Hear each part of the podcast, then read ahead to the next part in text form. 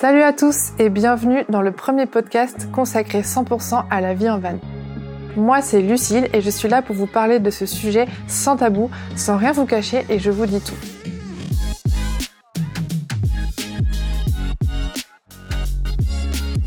Ma mission c'est vraiment de vous expliquer à quoi ressemble la vie en van telle qu'on la connaît nous. Je vous transmets un peu ce que nous on a vécu pour que vous sachiez dans quoi vous vous lancez et vous donner aussi nos petits tips et nos petits conseils pour vous accompagner.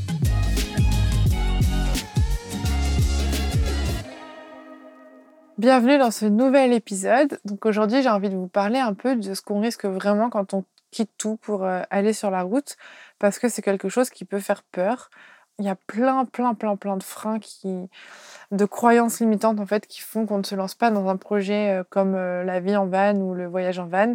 Et j'avais envie de vous en parler un petit peu parce que c'est des freins que j'ai eus et qu'au final euh, ne se sont pas montrés véridiques par la suite. C'est plein de choses dont on avait peur, qu'on voulait pas faire, etc. et qui se sont jamais, jamais, jamais présentées à nous. Donc voilà, tout quitter pour se lancer sur les routes, qu'est-ce qu'on risque vraiment? Ça, c'est la bonne question.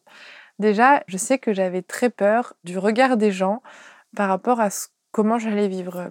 Vivre dans un van, je me suis dit, bon, les gens, ils vont nous prendre quoi qu'il arrive pour des gens sales, des gens qui mangent mal, des punks à chiens, euh, plein de choses comme ça qui m'ont un peu mis des, stops. Je me suis dit, qu'est-ce que ma famille va penser de moi? Qu'est-ce que mes amis vont penser de moi?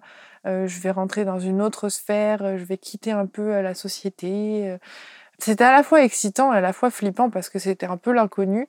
Et au final, franchement, c'est incroyable parce que bon, il y a forcément le phénomène de mode qui joue énormément euh, bah, de nos jours. Mais sinon, c'est vrai que c'était assez impressionnant le, soutien que j'ai eu de ma famille au final qui, qui a vu que cette envie de vivre sur les routes était une, une vraie revendication en fait pour moi. C'était vraiment un vrai moyen d'atteindre la vie que je voulais, de liberté, le moyen d'atteindre un peu mes idéaux, de voilà l'envie à la fois d'ailleurs et l'envie de liberté et l'envie de pas faire comme tout le monde. Donc ma famille m'a beaucoup soutenue là-dedans, la famille de PF l'a beaucoup soutenue aussi et ça nous a surpris d'un côté parce que c'est pas vraiment ce à quoi ils s'attendaient pour nous. Et euh, d'un côté, je pense qu'au début, ils se sont dit bon, c'est qu'une passade, donc on va les laisser faire. Ils sont jeunes, tant qu'ils peuvent le faire, autant qu'ils y aillent. Euh, voilà, nous, notre famille, c'est plutôt, euh, on nous imagine plutôt dans une maison avec des enfants, etc. Projet qui est très bien aussi, mais qui ne correspondait pas et qui ne correspond pas plus aujourd'hui. Je pense qu'ils se sont plutôt dit c'est une passade. Et au début, ça les a aidés à passer le cap. Et en fait, quand ils ont vu qu'on vivait vraiment normalement, et même avec des valeurs qui étaient des belles valeurs, donc d'écologie, de liberté, etc. Ils se sont dit, après tout, pourquoi pas en faire une vie euh, très bien, euh, ça nous convient, euh, on accepte. Au final, c'était ça. Et les réactions chez les potes, c'était pas du tout celles auxquelles je m'attendais, mais c'était un peu de l'émerveillement, de, de l'admiration en fait. Quand on dit aujourd'hui qu'on vit dans un van, c'est waouh, sérieux, comment vous faites, le chauffage, etc. Voilà, les potes connaissent, donc maintenant ils viennent à la maison comme si, enfin, viennent au van du coup comme si c'était la maison. Mais les gens qu'on connaît pas, ils sont assez impressionnés, ils sont admiratifs, ils posent plein de questions. souvent ces personnes-là nous disent même qu'elles l'ont déjà envisagé pour du voyage qu'elles essayent de réfléchir au projet. Souvent aussi de voir que c'est possible euh, via nous, les gens se lancent pour de vrai après avoir vu le van, etc. Donc vraiment, bon, comme je disais, c'est le phénomène de mode sûrement qui accentue un peu euh, ça, qui fait qu'on n'est pas forcément vu comme des punks à chiens direct parce que merci Instagram. Mais c'est vrai que on est plutôt vu comme des personnes qui ont fait quelque chose d'incroyable, qui vivent d'une manière euh, assez ouf. c'est voilà, ça suscite l'admiration souvent. Bon, nous on comprend hein, que ça puisse susciter l'admiration parce que c'est vrai que c'est un peu vivre à la dure, etc. Mais, pour nous aujourd'hui tout est normal en fait. C'est pour vous dire, voilà, nous on avait peur au début, aujourd'hui il y a rien, on n'arrive plus à voir ce qu'il y a de si exceptionnel que ça à vivre en van. On oublie même des fois, on, c'est bête, mais il y a des copains qui viennent nous voir et qui doivent mettre des bottes pour passer par un peu la boue, etc., pour atteindre le van et qui nous disent On ne sait pas comment vous faites tous les jours, euh, sous la pluie, sous tout ça, ça doit être dur. Et en fait, on oublie, on dit Oui, mais c'est vrai que c'est dur, que c'est chiant, que des fois, quand on passe une semaine en maison alors qu'il pleut, on est super content de ne pas avoir à mettre nos bottes, de ne pas avoir à changer de chaussures, euh, de ne pas avoir à glisser, à, salir nos fringues, mais en fait, c'est devenu notre quotidien. Donc, euh, on se pose même plus la question de savoir si c'est dur ou si c'est pas dur, c'est notre normalité en fait. Des peurs qui au début étaient celles-là, aujourd'hui ont complètement disparu et la vie en van, c'est notre normalité. Ça a pris une tournure voilà, de, de routine. C'est je vais rien vous apprendre en vous disant que du coup, les croyances limitantes souvent sont fausses et euh, ça nous empêche d'avancer alors qu'au final, on se rend compte que mais pourquoi on a eu peur de ça? C'était débile. C'était débile parce que ça se passe hyper bien et puis au final, c'est juste qu'on avait peur de l'inconnu, mais c'est génial. Donc bon, je vous apprends rien en vous disant ça, mais euh, je continue. Du coup, qu'est-ce qu'on risque vraiment en quittant tout pour euh, vivre sur les routes? Eh ben, pas grand-chose en fait pas grand-chose parce qu'au final, si on vend son appart ou qu'on arrête de louer un appart, qu'on met fin à une location, qu'on vend toutes nos affaires et que on décide de partir comme ça sur les routes, euh, qu'on a acheté un van avec nos économies, bon, bah au pire, si jamais ça se passe mal, qu'on n'y arrive pas, que ça nous plaît pas, il suffit juste de revendre le van, de relouer un appart ou de racheter un appart. Bon, les choses sont pas aussi simple en vrai, mais c'est pas beaucoup plus compliqué. Et puis on retourne dans notre vie d'avant. Et le van, au pire, tant pis, on peut même le, garder. Ça ne convient pas pour une vie, bah, on peut le garder pour le, du voyage, euh, on peut le garder dans notre jardin, sur notre parking. Ça y est, c'est un plus dans notre vie maintenant. Ça peut être des réflexions comme ça qui peuvent aider à, démystifier un peu le passage à l'acte de vivre en van, de tout lâcher. Franchement, c'est beaucoup de grands mots pour pas grand chose au final. Parce que Certes, c'est une décision qui est marquante, qui est importante, qui montre le début d'une nouvelle vie quand on décide de vivre dans un van. C'est plein de nouvelles choses qui nous attendent, le désapprentissage de la vie normale, entre guillemets, enfin de la vie qu'on nous a appris, euh, l'apprentissage d'une nouvelle vie, une vie plus proche de la nature, une vie plus avec plus de liberté. C'est sûr que c'est nouveau, mais c'est que du positif au final. Et si jamais on n'y arrive pas, que c'est pas adapté à nous, il y a toujours moyen de revenir en arrière. Il y a toujours moyen. Il y a toujours possibilité de tout remettre en œuvre pour revenir à une vie qui nous convient mieux.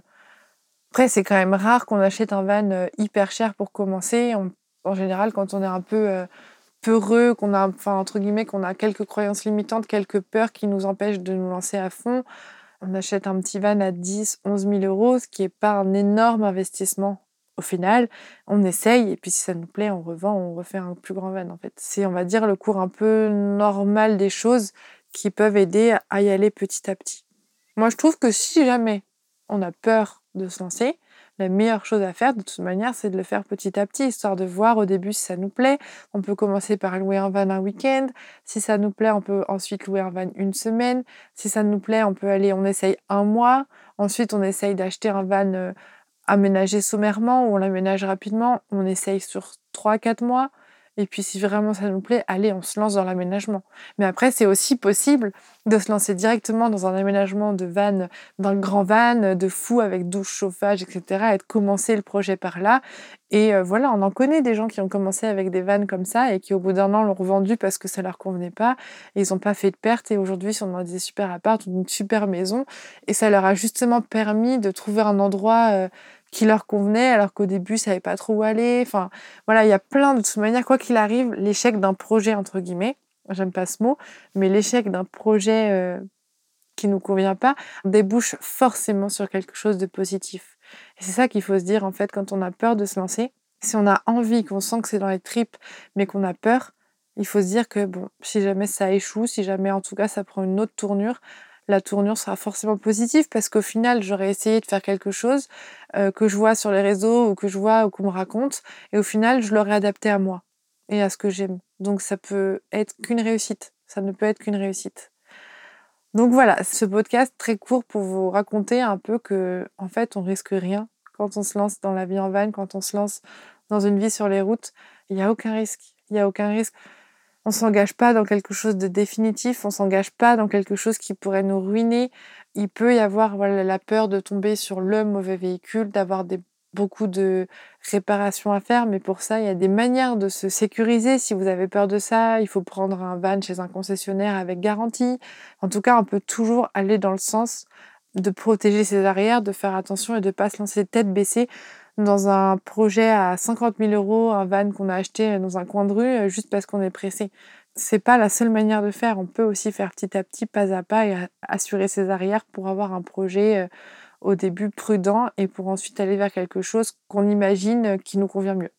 Voilà, en tout cas, j'espère que ce mini podcast vous aura donner envie de vous lancer dans la vie en van parce que vraiment c'est quelque chose qui en vaut la peine. Une fois que c'est dans les tripes, c'est dans les tripes. Et euh, si la vie en van ne vous convient pas, il y a toujours moyen de, s'orienter vers euh, le, van pour des voyages, des week-ends, des semaines, et puis avoir un petit van toujours dans sa vie, dans son jardin, sur son parking. Il y a plein de manières de vivre la vie en van et elles sont toutes bien. Et, et le plus important, c'est qu'elles soient adaptées à vous. Et voilà, j'espère sincèrement que cet épisode vous aura plu. Si mon podcast vous a aidé à avancer dans votre projet d'une quelconque manière, je compte sur vous pour le noter avec 5 étoiles et pour le partager à vos proches. C'est vraiment la meilleure manière de soutenir mon travail. Si vous voulez en savoir plus sur l'aménagement, l'homologation ou tout autre sujet qui touche au van aménagé, vous pouvez me retrouver tout de suite sur mon compte Instagram levanmigrateur tout attaché ou sur le blog www.levanmigrateur.com. À tout de suite